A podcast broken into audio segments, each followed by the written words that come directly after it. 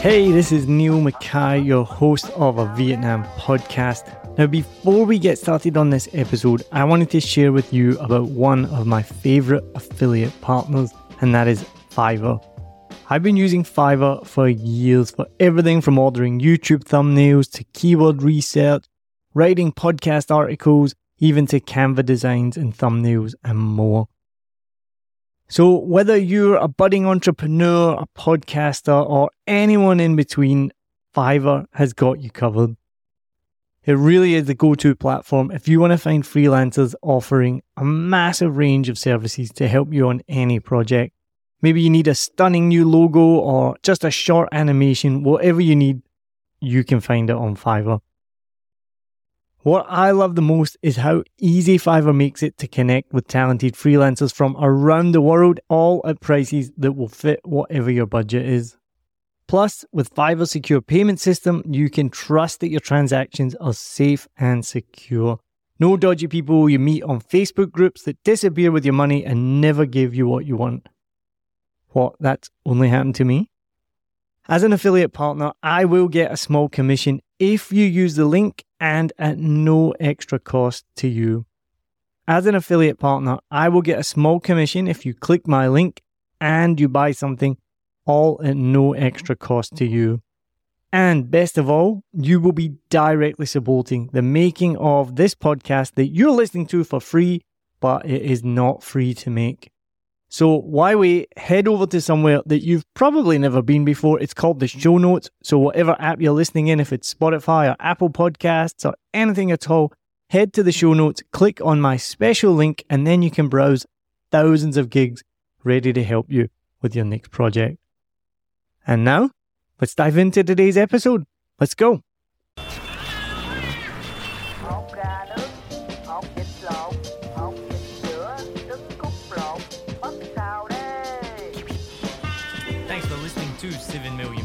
Vietnam podcast. My name is Neil Mackay and I'm your host.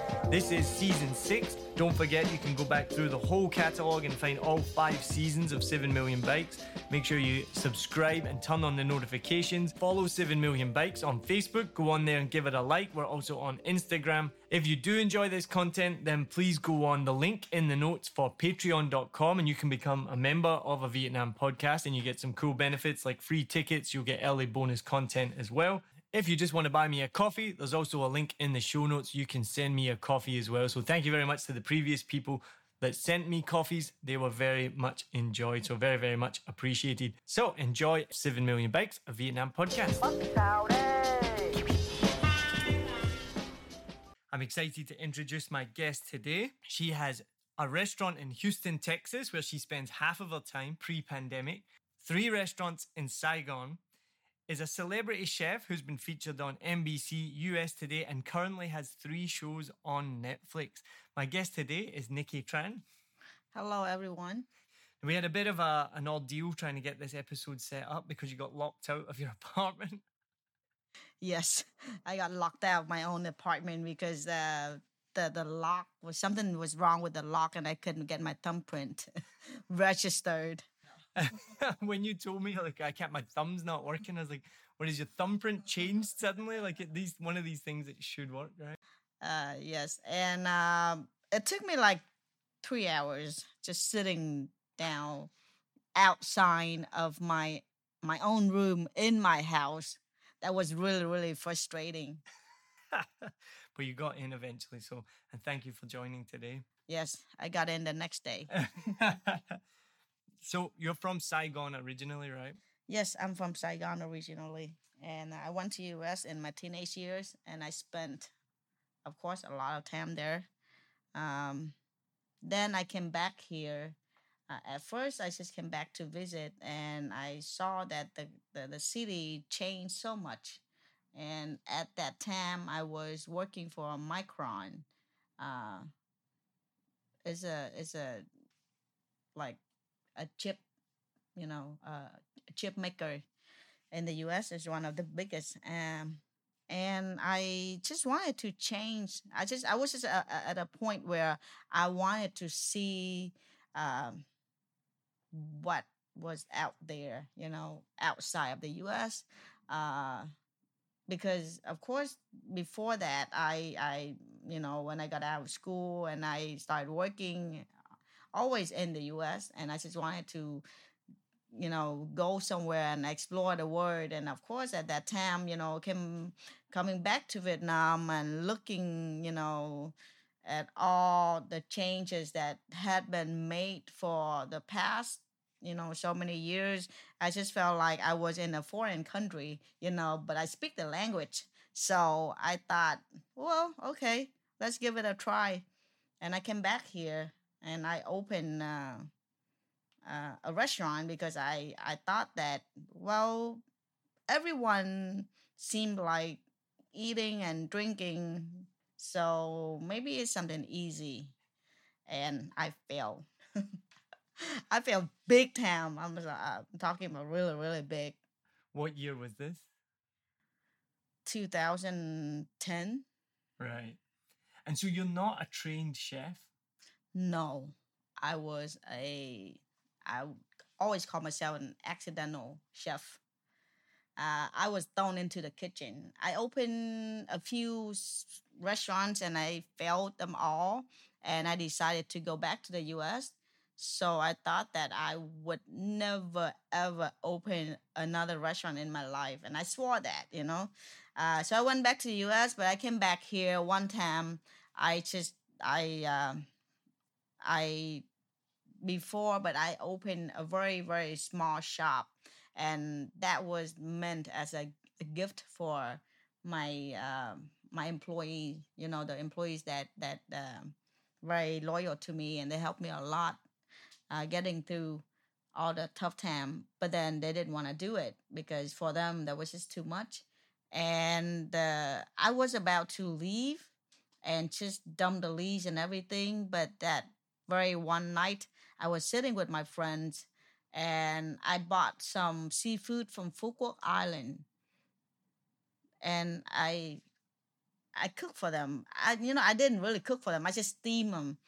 And my friend said, "Wow, the seafood is so good. Why don't you open a restaurant?" I said, "No, no, no, no, no. I'm not gonna open a restaurant anymore." They're like, "No, you know the restaurant that you opened was just too big, and then you had to have sh- chef. Why don't you get something small? You know, like street food, like." And uh, you know, I was drunk, and uh, the person that uh, uh, who encouraged me to open that, she said, "Hey, I'm a very famous actress. You know, let me." Uh, be a partner. Just give me some percentage, and I'll tell people that it's mine. I promote it, uh, but it's very small. You know, we get like four tables outside and three tables inside. Uh, very very small. And at that very one night, I call up one guy that we found online. You know, so he remodeled the place. So it cost like eighty million uh, dong and I put down a deposit, you know, but we were all drunk, you know, we were very, very drunk that night. Uh, so the guy came, took the deposit, five million, and he left the next day. So I realized that it was just too late. I'm like, I'm not gonna open another restaurant. No, no, no, no. You know, this is too much. You know, I'm gonna kill myself. You know, I failed and I lost a lot of money. I borrowed money from my my mom, and uh, you know, it was all gone. And I hated it. I hated it. But then I had no choice. My friend remember. I don't think she was as drunk as as as I was, or maybe she was drunk too, but she was excited because she never had a restaurant before. So I, uh, yeah, and the guy came, and of course because it was so small, so he fixed it in like five days, and then we opened in seven days. You know, you know, from that night uh, but I call one of my uh, former chefs, and one of the you know that guy that I like him the most. So I call him. I said, "Can you come work for me?" He said, "Yes, I can come work for you at night because in the daytime I work. I I I cook for a company." So it's not a restaurant. So it's just like a nine to five job. So at nighttime, I could cook for you. I said, yeah, that's fine because in the daytime, my, my friend wanted to sell milk, fresh milk out of that place. Um, I said, that's, that's fine. That's fine. And he promised that he would be there on the grand opening day. And he never showed up. He never showed up. So eight o'clock, eight o'clock at night time, you know, that's when we had, you know, the the grand opening hour. We open at at that time because the the fortune teller that my friend got, he told her, uh, yeah, open at eight o'clock at night time. You know, you're gonna have you know good business, blah blah blah. And we invited her fans and uh, you know reporters and all the people in her industry and she has she has a lot of friends she has a lot of fans and she's still a famous actress now uh she's um anyways and we opened and and i didn't know what to do. We didn't even have a menu. So we i wrote it by hand you know with you know nine items you know steamed fish grilled fish and fried fish and then steamed squid you know fry and then uh, grill you know and then some uh, some crabs. That that was it. Just everything three different ways: steamed, grilled, or fried. yes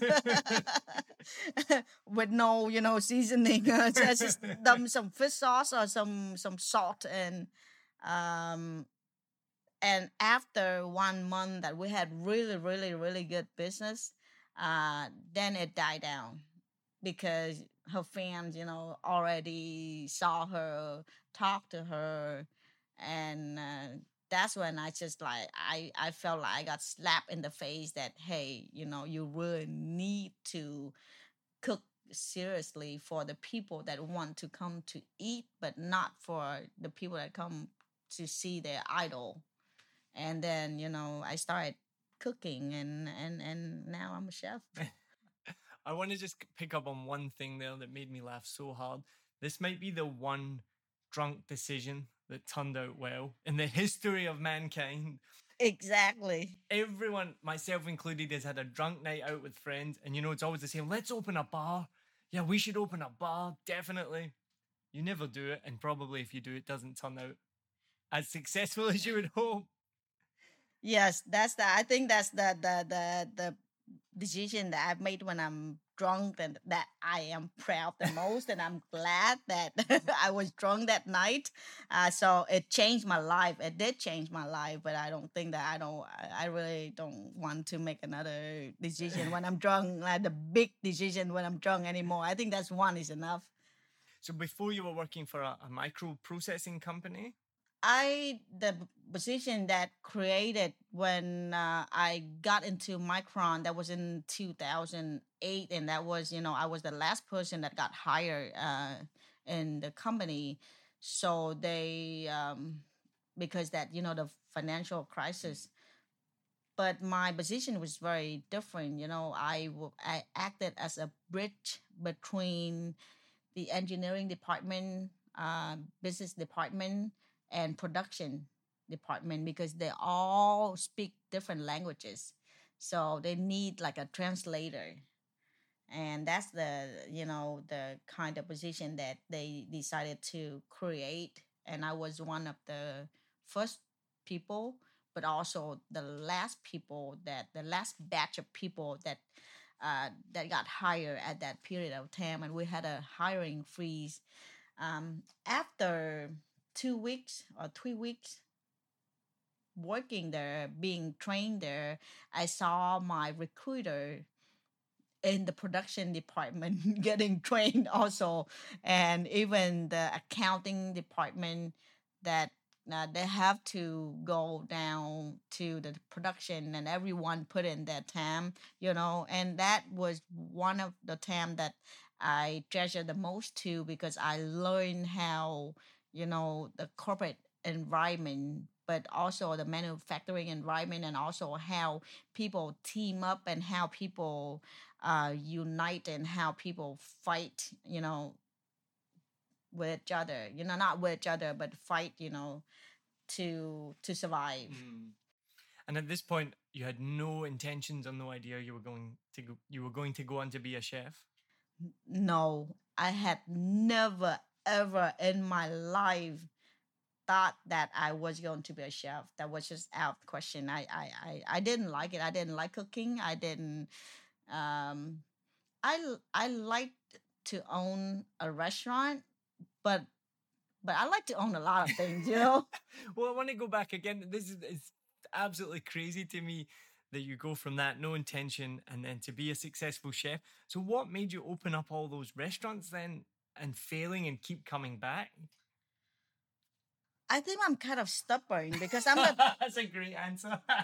yeah, I, I, I, that's just me, you know. When when you talk to, you know, of course, when you get interviewed, and then you always have to create a great story. But no, I, I don't give up. I really, I don't, I don't give up. Um, I opened, I think three or four restaurants in Vietnam when I failed all in Saigon. in Saigon, in Saigon, and and I really, uh, but then I just realized that I, even though I spoke the language, but I didn't understand the culture, and that's something that happened to a lot, a lot of Vietnamese people overseas that coming back to Vietnam to try to do something and of course there are great people there are smart people that it could make it but there are so many people that like me that they think that they speak the language you know and they know the people. But the thing is that they don't know the culture. I've heard this before from other other people yeah. I don't speak the language and i don't know the culture so i'm really screwed no but the thing is that when you go to a different uh, country and then you don't know the culture and then you you don't speak the language so you're more careful you know? And and for us i think we just underestimate you know the differences the culture differences. So was that very confusing then coming back to vietnam your home country and then learning like i don't understand this place exactly but after a few years after a couple years i just realized that oops i really don't understand this country at all you know i understand the language, but I don't understand. You know. Mm. Can you give an example of maybe one one example of what how that what that meant in reality of not understanding it, then understanding it, and that changing uh, the way things worked? Can be very blunt. uh, well, here people say things that they don't mean. Yeah, I've, you know, I've come across that. Or they don't say the things that they mean. yeah. So so yeah, so I got um and I always think that if you bring you know, if I bring what I know in the US and try to make it better, um I, I just say that I was just full of myself, you know. I mm-hmm. thought that I, I, I knew better, but I didn't know anything. So when I um, decided to go back to the US, that was a very hard decision because I, like I said, I just don't give up. Um, but uh, I ran out of money. yeah. Well, it's something I've I've come across what you explained there. I've come across that myself, and I've heard things about, you know, when you're trying to get something done, like a project, you're trying to work with someone. Uh, if I remember it correctly, the way it was told to me, the more you hear yes, the more likely the answer will be no. So you'll go through this like, yep, yep, we're going to do it. You'll get an email from someone else. Yep, we're going to do it. And then, but the more you just keep hearing yes, it ultimately means no. It's only once you get get the the okay from the person above or the person who can okay the project, that's actually when something will happen. And that can make things last for much, straggle on for months or whatever, because you basically led along the garden path of, yeah, yeah, yeah, we're going to do it. But there's no intention. Exactly. And then there are there are other people that they're hearing but they're not listening. I run into that a lot. But I would say that it's not their fault, you know, like some of my employees, some of my employees are great, but some of my employees, I think that's the um uh the culture, the education and a lot of things that, you know, like um here you just don't talk back or you just don't, you know, um question the mm, teachers yeah, definitely. and you know you just and so and and and, and it's like uh mm, I think it's very passive, you know. Mm. Yeah, no, I've noticed that in my time here. I've worked in the education system and I know the hierarchy works. You don't answer back like you're saying. You don't give you don't really give your suggestions or feedback to your boss, right? Whatever the boss says is gospel. Exactly. Same in the education system. And so and I, have we've talked about this a lot back in season one and two. I I'm trying to I still trying to understand the concept of saving face, and I wonder Mm. how much of it comes back into that. People don't like to say no, so where I'm kind of being a bit silly in saying you're led up the garden path, and they keep saying yes. Part of it is because they don't want to say no because that looks bad on them. Is that would that be a correct in- interpretation of that situation? Yes, yes. And also, um, I just feel like um, you know the the the communication here is very very very indirect. Like I always tell my employees, my customers, or my friends uh, that if you have any question, if you need anything, and if you want to change anything or your your voice your opinion, just please tell me. Please tell me anything. You know, and my employees, if they want to raise, they would tell other employees that they want to raise, you know, or they want to quit, you know. But it's not. Sometimes it's, just it's just simple as a, a raise or maybe uh, a couple of hours off. But the thing is, they don't want to say to me whenever I have a meeting, and then I talked to all the people and said, please let me know. And if you feel like you can't talk in front of people, then just meet me in private, and we get everything solved but until now, you know, so many years in Vietnam, it's, it's still the same. You know, they want something. Uh, so I, I, but I learned, I learned not to. Uh, I still say that so that they it, it register in their mind. You know, eventually. But I, um, I take people out and I talk to them. You know, sometimes take them out drinking and talk to them. Drinking is probably the best when you can have a, a small one-on-one conversation. Get It's- them drunk and they tell you Yeah, everything. then the loose lips, right? You know, it's something yeah I've heard about often uh, in Vietnam, and it is a cultural thing. And I, you know, you can see it like, "Tell me," and then they'll nod and say yes, but then they still won't do it. And it's just, I think, it's ingrained so much. So I guess if you you start to understand the culture, like you say, then you can go out and have a drink, which maybe you wouldn't do in the West. You know, maybe you wouldn't do that in America. You wouldn't take your employees out drinking but then maybe that's a small thing you learn here. Oh, I need to take them out and have some beer, then I'm going to learn a bit more about them, things like that. Exactly. And for me, going back to the US and opening a restaurant while I already established my name and I already have, you know, some name some name or some name recognition there already. It was a shock too. It was a total shock because I've been gone for, for too long. And uh and I don't know what to say, but uh I don't know if it's as as uh, politically incorrect, but I feel like the work ethic that had been changed to is different from the time that I was there. Um, but I'm not. I'm not gonna get into that. eh. However, I I I uh, I have very good team with me now. I have great people working with me now, and even though I'm far away, I have my my my partners and I have my uh, my employees that they're really really great.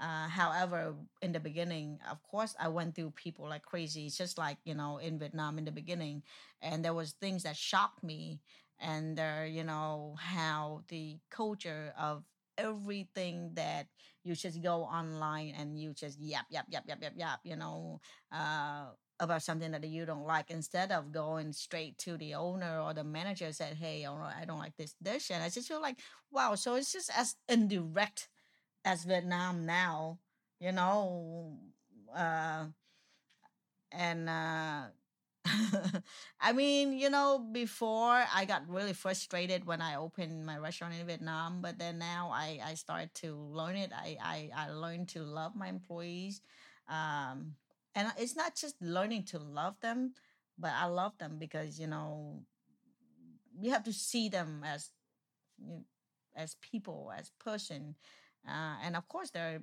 people that you want to strangle, but, uh, but uh, but but uh, I have to look deep, you know, underneath, you know, their background, their, you know, their family background, a, a, a lot of things. Uh, and but one thing I, I, I feel is that the the love that um, they have for me, also mutual, you know, and and over here I could ask my employees, hey, could you do this for me? Could you do that for me? Can you go get something for me? And and it's not about taking advantage of them, but that's that's like family, like you know, they're like, oh, or when I'm sick, they said, boss, I'll make you something to eat Oh, that's awesome. or Yeah. you know and and they go back to the countryside they always get you know fruit or something um some gifts for me Mm. and then we're very close whereas if i do something like that in the us hey can you go wash my car? You know i'd be like i'll be sued.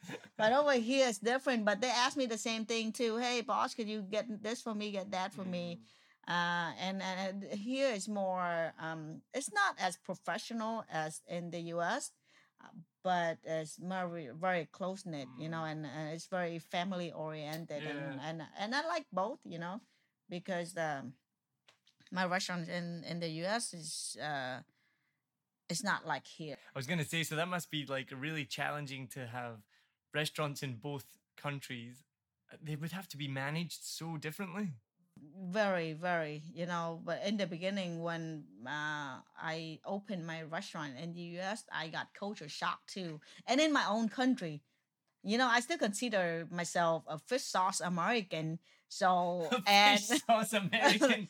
is that a new term or is that? that's my term that's that's, you. I like my that. term I'm gonna yeah put that on the podcast title. You're a fish sauce American. i'm gonna tattoo it my neck fish sauce american um so but i stayed there for the first six months i stayed there you know more than i spent my time in vietnam and i i had to relearn everything um but then after that just two weeks here two weeks there in the beginning it was really hard too because you just you culture shock yourself you know just like uh, uh, uh, uh. Jeez, that is some men. That's a mental workout.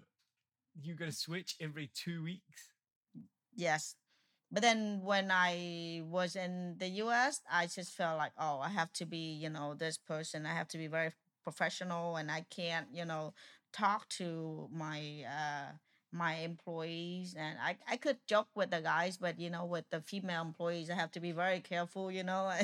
um um just to be cautious. Uh but they all they, they, they, they were all great. I just didn't want to, you know, get sued or anything, you know. for sure. Yeah. Um, I did take them out to drink, and they loved it. But then my friend said, "Hey, you know, don't do that too much, okay?" I said, "Okay, okay, okay." So, and then when I just as soon as I get back to Vietnam, then all my all my employees said, "Boss, take us out to eat, drink. You know, we have to drink, we have to drink. You know." And then I'd be, you know, two weeks here, I'll be drinking with them every night. You know, because some of them even live in my house. Uh, so I'll, I'll I'll I'll drink with them. I'll be drinking with them every night, and then I go back to the U.S. and I'll be very professional, you know. And It's such a, a stark contrast. So you you're from Houston in the US, which has the second biggest Vietnamese population in the US, right? yes, Now tell me more about that because we've interviewed other people on the show like Tim Le, who uh, I'm. Should remember this, but it was a long time ago that I interviewed Tim Le. I think she's from Houston as well. Have you met her before? She ran Saigonita. no, the Saigonista, Saigonita. So we interviewed Tam Le, she's from Houston. We've interviewed Vietnamese people from around the world and in America. And and from what I've learned and we've talked about it, um, there's like a not a rivalry, but there's like a difference. There's different types of Vietnamese people basically, right? yes. I think too many. you can't just say like to one or two groups. It's just that too many, too too many layers. You know, uh, the people that uh, been there for a long time, the people that just you know just got there, and then the kids that were born there, um, and the kids that just you know in their teenage years or a little bit younger but then they all pick different crowd to uh to hang out. You know there are some kids that are just like american but there are kids that were born there but they still very you know mm, asian culture you know vietnamese culture influenced um and they're you know Vietnamese people, Vietnamese American that will not hang out with white people or, or black people or, or mm, or brown people. You know, they just hang out with their community. Um, or and, and and they're just not the the you know it's it's it's also different too because you you you you have the Vietnamese that are very very Vietnamese so they always hang out with Vietnamese and they have you have the Vietnamese that uh, were born there or you know when they're when they're very very young. However they still don't want to hang out with other races and they hang out with the people just like them you know and they don't want to hang out with the people that speak that don't speak english well. But you know and then and then you have the vietnamese that don't want anything to do with vietnamese so there's so many so many groups and and and i just feel like sometimes uh, it's suffocating for me as a as an outsider in the us they must just look at vietnamese people as a monolith in in the US. Be like, oh, you're all the same, but like not at all, right? But I think I, I pay attention too much. You know, uh, when I was in school, I loved to to uh, you know take courses in social studies, anthropology. You know, anything that you know I observe people, and um, I don't think I have read anything about you know how Vietnamese people divided into groups like that. But with me, but I'm the kind of person that I could hang out with anybody. So I I, I see that, you know, I, I, I feel that. And um, I could talk to someone that who went to the US in 75 or even before 75 that people there that they've been there for a long time and then um, or I could talk to someone that just got there yesterday. Mm. Um, well, that's what I was going to ask. Where do you fit into that? I think I fit in all, all of them.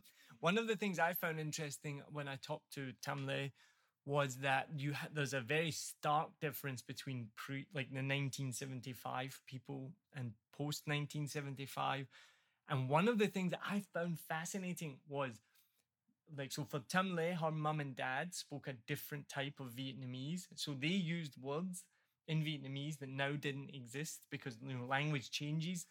But th- for them, language stopped at 1975. So it was like the word for airport, which I can't remember now, but her mum and dad would say, like, are you going to yeah. the Vietnamese word yes. for airport? And she's like, oh no, we don't call it.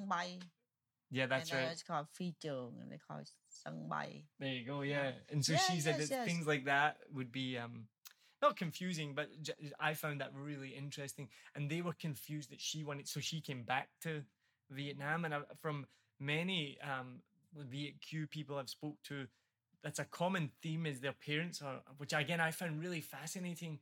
Their parents are like, why would you go back to Vietnam? Because they made such an effort to leave. They literally, their parents were like boat people that risk their lives to get out of Vietnam, and then your offspring is like, I'm going back. I um I have been asked that question a lot, a lot, a lot, and there are people that refused to acknowledge that Vietnam has been changing, you know, has been changed and still is changing. And uh, when I tell them Saigon is a very dynamic city, and they just don't believe me, and they just they just hate me. They're like, "You communist." I said, "No, I'm not. It's, I'm just telling the truth, you know." Uh, yeah, they said that the parents were like, they would be scared to come back themselves because they still think that they might be persecuted or whatnot because they left, and and their children have had to be like, no, no, it's not like that now. It's completely different. I think that part of it, but also there are people that uh, that uh, they refuse to see that. Of course, you know, I understand what they they they had gone through, but uh, there are people that refuse to to to want to see that Vietnam has you know made progress, mm. and uh, I wouldn't say like you know, all the way, but it has changed a lot. Mm. And also, there are people that want to see some people that want to see Vietnam as a poorer country, and maybe because it make them feel better but also there are people that you know they were traumatized because all the experience that they they went through or the boat people i have you know friends that that went through terrible things and and that's something like you know the uh, ptsd Mm. that they don't want to go back to where that they felt so uh, traumatized It makes complete sense. I, I've mentioned it a few times. I'm listening right now to a podcast, which you said you didn't know what podcasts are. So I'll need to send you this one. It's called Vietnamese Boat People, and it's by a woman in America called Tracy Nguyen. Who, if you are listening, Tracy, we want to get you on this show. So we've sent Tracy an email and a message to try and interview her. So she started it out as a family project, interviewing her mum and dad, who were boat people. And again, the common theme that I've learned as I've spoken to people about it is because of the traumatization and the PTSD, most parents won't talk about it or haven't actually shared these stories with their children. Because why would you want to share that? But what this woman, Tracy Nguyen, and her family are doing, they're talking to their mum and dad, they're recording it, and then it's become really big now. They've just been um, highlighted in Forbes magazine. They interview people all over the US and the world, I think, sharing their stories about about that and it's bringing that issue to light more. I've read some books about it. I mean, it is a really absolutely horrible thing that people went through when they fled Vietnam by boat. So I can understand why, yeah, they wouldn't want to come back. Uh, yes, I understand why too, but there are also that people didn't go there by boat, but they're still like, oh, I'm better, you know. There's, but there are other, you know, like all kind of people. Is is it's a society, right? Um, and um, a lot of people that when they went to the U.S., Vietnam stopped right there. The language, the culture, and a lot of things. And and it's funny. Uh, you should look into this. There's a group on Facebook, and it's called Asian Children with um, Trump Loving Parents.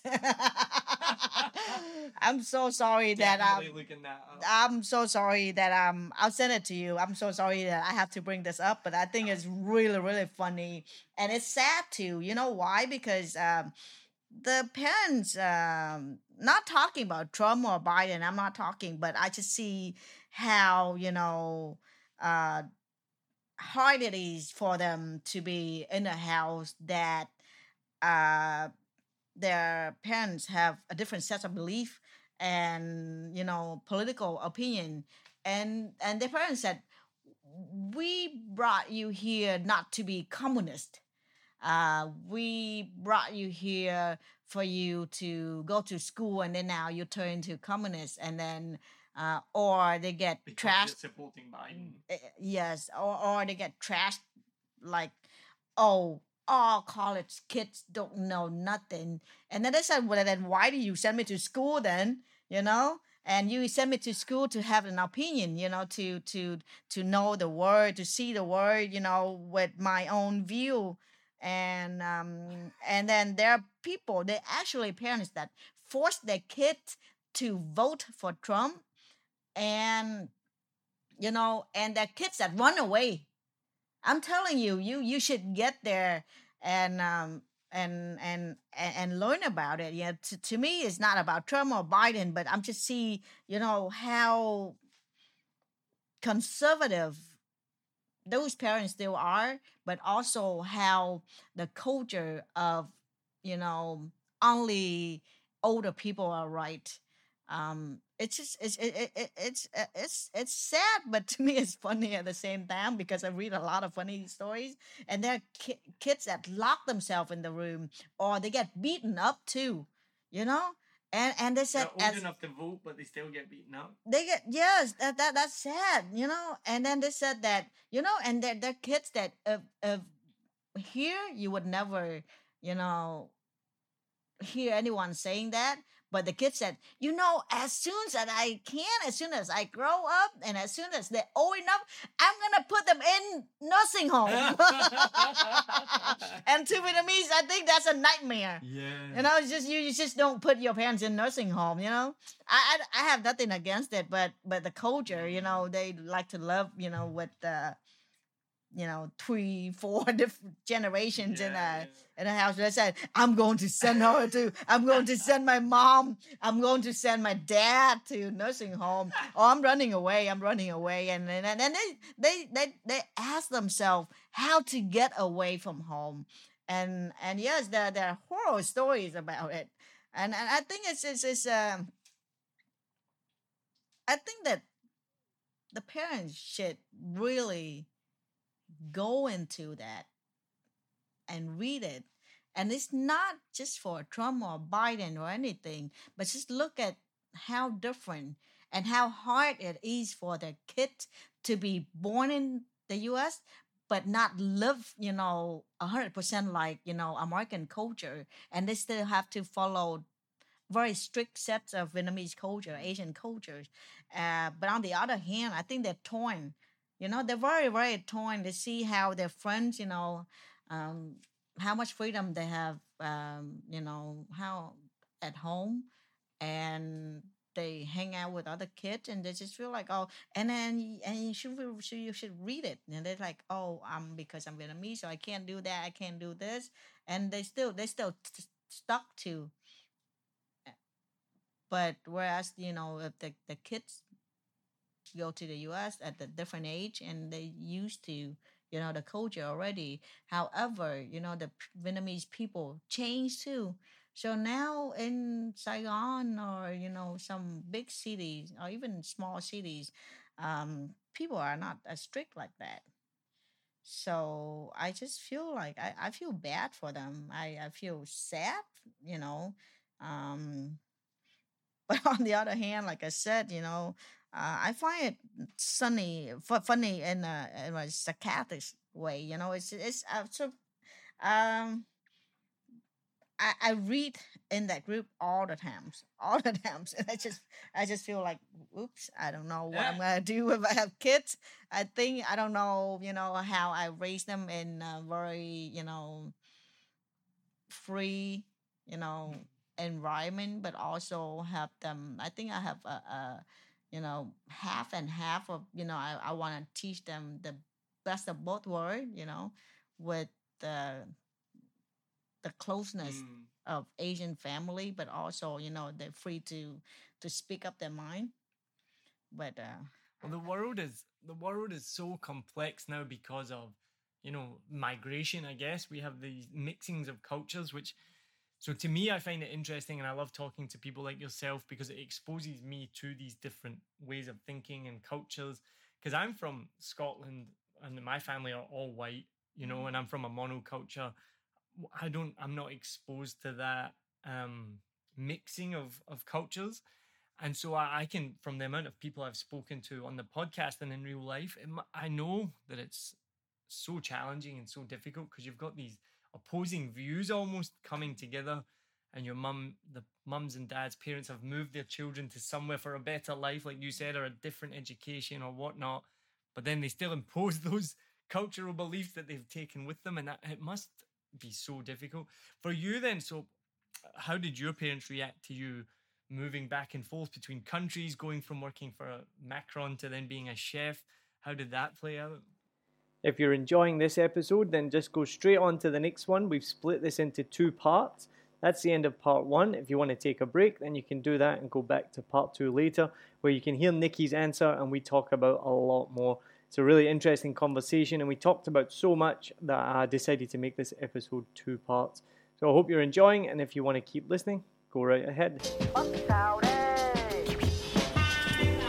Thanks very much for listening to this episode of 7 Million Bikes, a Vietnam podcast. Don't forget to subscribe from wherever you're listening from right now. Turn on the notifications as well so you never miss an episode. If you're new to the podcast, make sure you go back through. We got five seasons of amazing guests that you can listen to their stories as well. Please get in touch. I always love to hear from our listeners. It's one of the best things when I wake up in the morning and I open up Instagram or Facebook and I've had a message from someone telling me that they've been listening from America or Australia or anywhere in the world. So please let me know where you're listening from or Vietnam as well, obviously. Um, I always love to hear from people. I want to give a massive thank you again to our Patreon members, Brandon Thompson and Zion Johnson. If you do enjoy this content, you can support 7 Million Bikes of Vietnam podcast on Patreon. The link is in the show notes. You can become a member of a Vietnam podcast and get access to exclusive member benefits like free tickets to comedy shows or even a free 7 Million Bikes t shirt as well. So check that out in the show notes, as I said. And you can also buy me a coffee or a beer if you want on ko-fi.com. So make sure you check that out. So thanks again for listening. Really hope you enjoy season six and you can stay tuned for the future episodes. Cheers.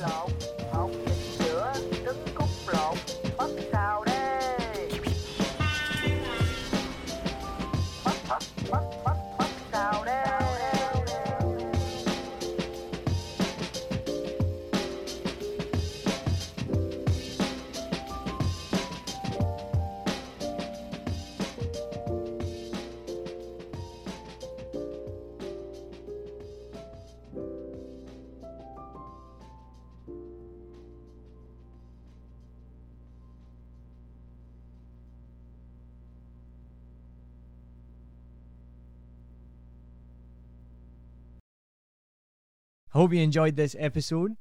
If you're like me, you may use your laptop at places where you have to use public Wi Fi.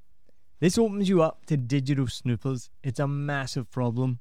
It can be your internet service provider, or you know who, looking at what you do online, or a cyber criminal trying to steal your bank passwords or credit card info, or even a hacker at the next table trying to steal your sensitive data. These days, it is vital that you keep your data safe. NordVPN keeps all of these snoopers away. It makes your internet activity private, protects you from accessing dangerous websites that are phishing for your data, and lets you enjoy your favorite content securely even while away from home. And it's easy to use, even I could use it.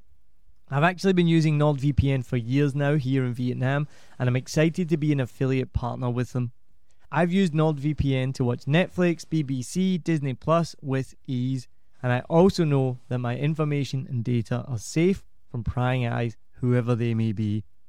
Join now, and you'll get 68% off and three months free when you go to my link, nordvpn.com forward slash SMB. Just again, for those hard of hearing, nordvpn.com forward slash SMB.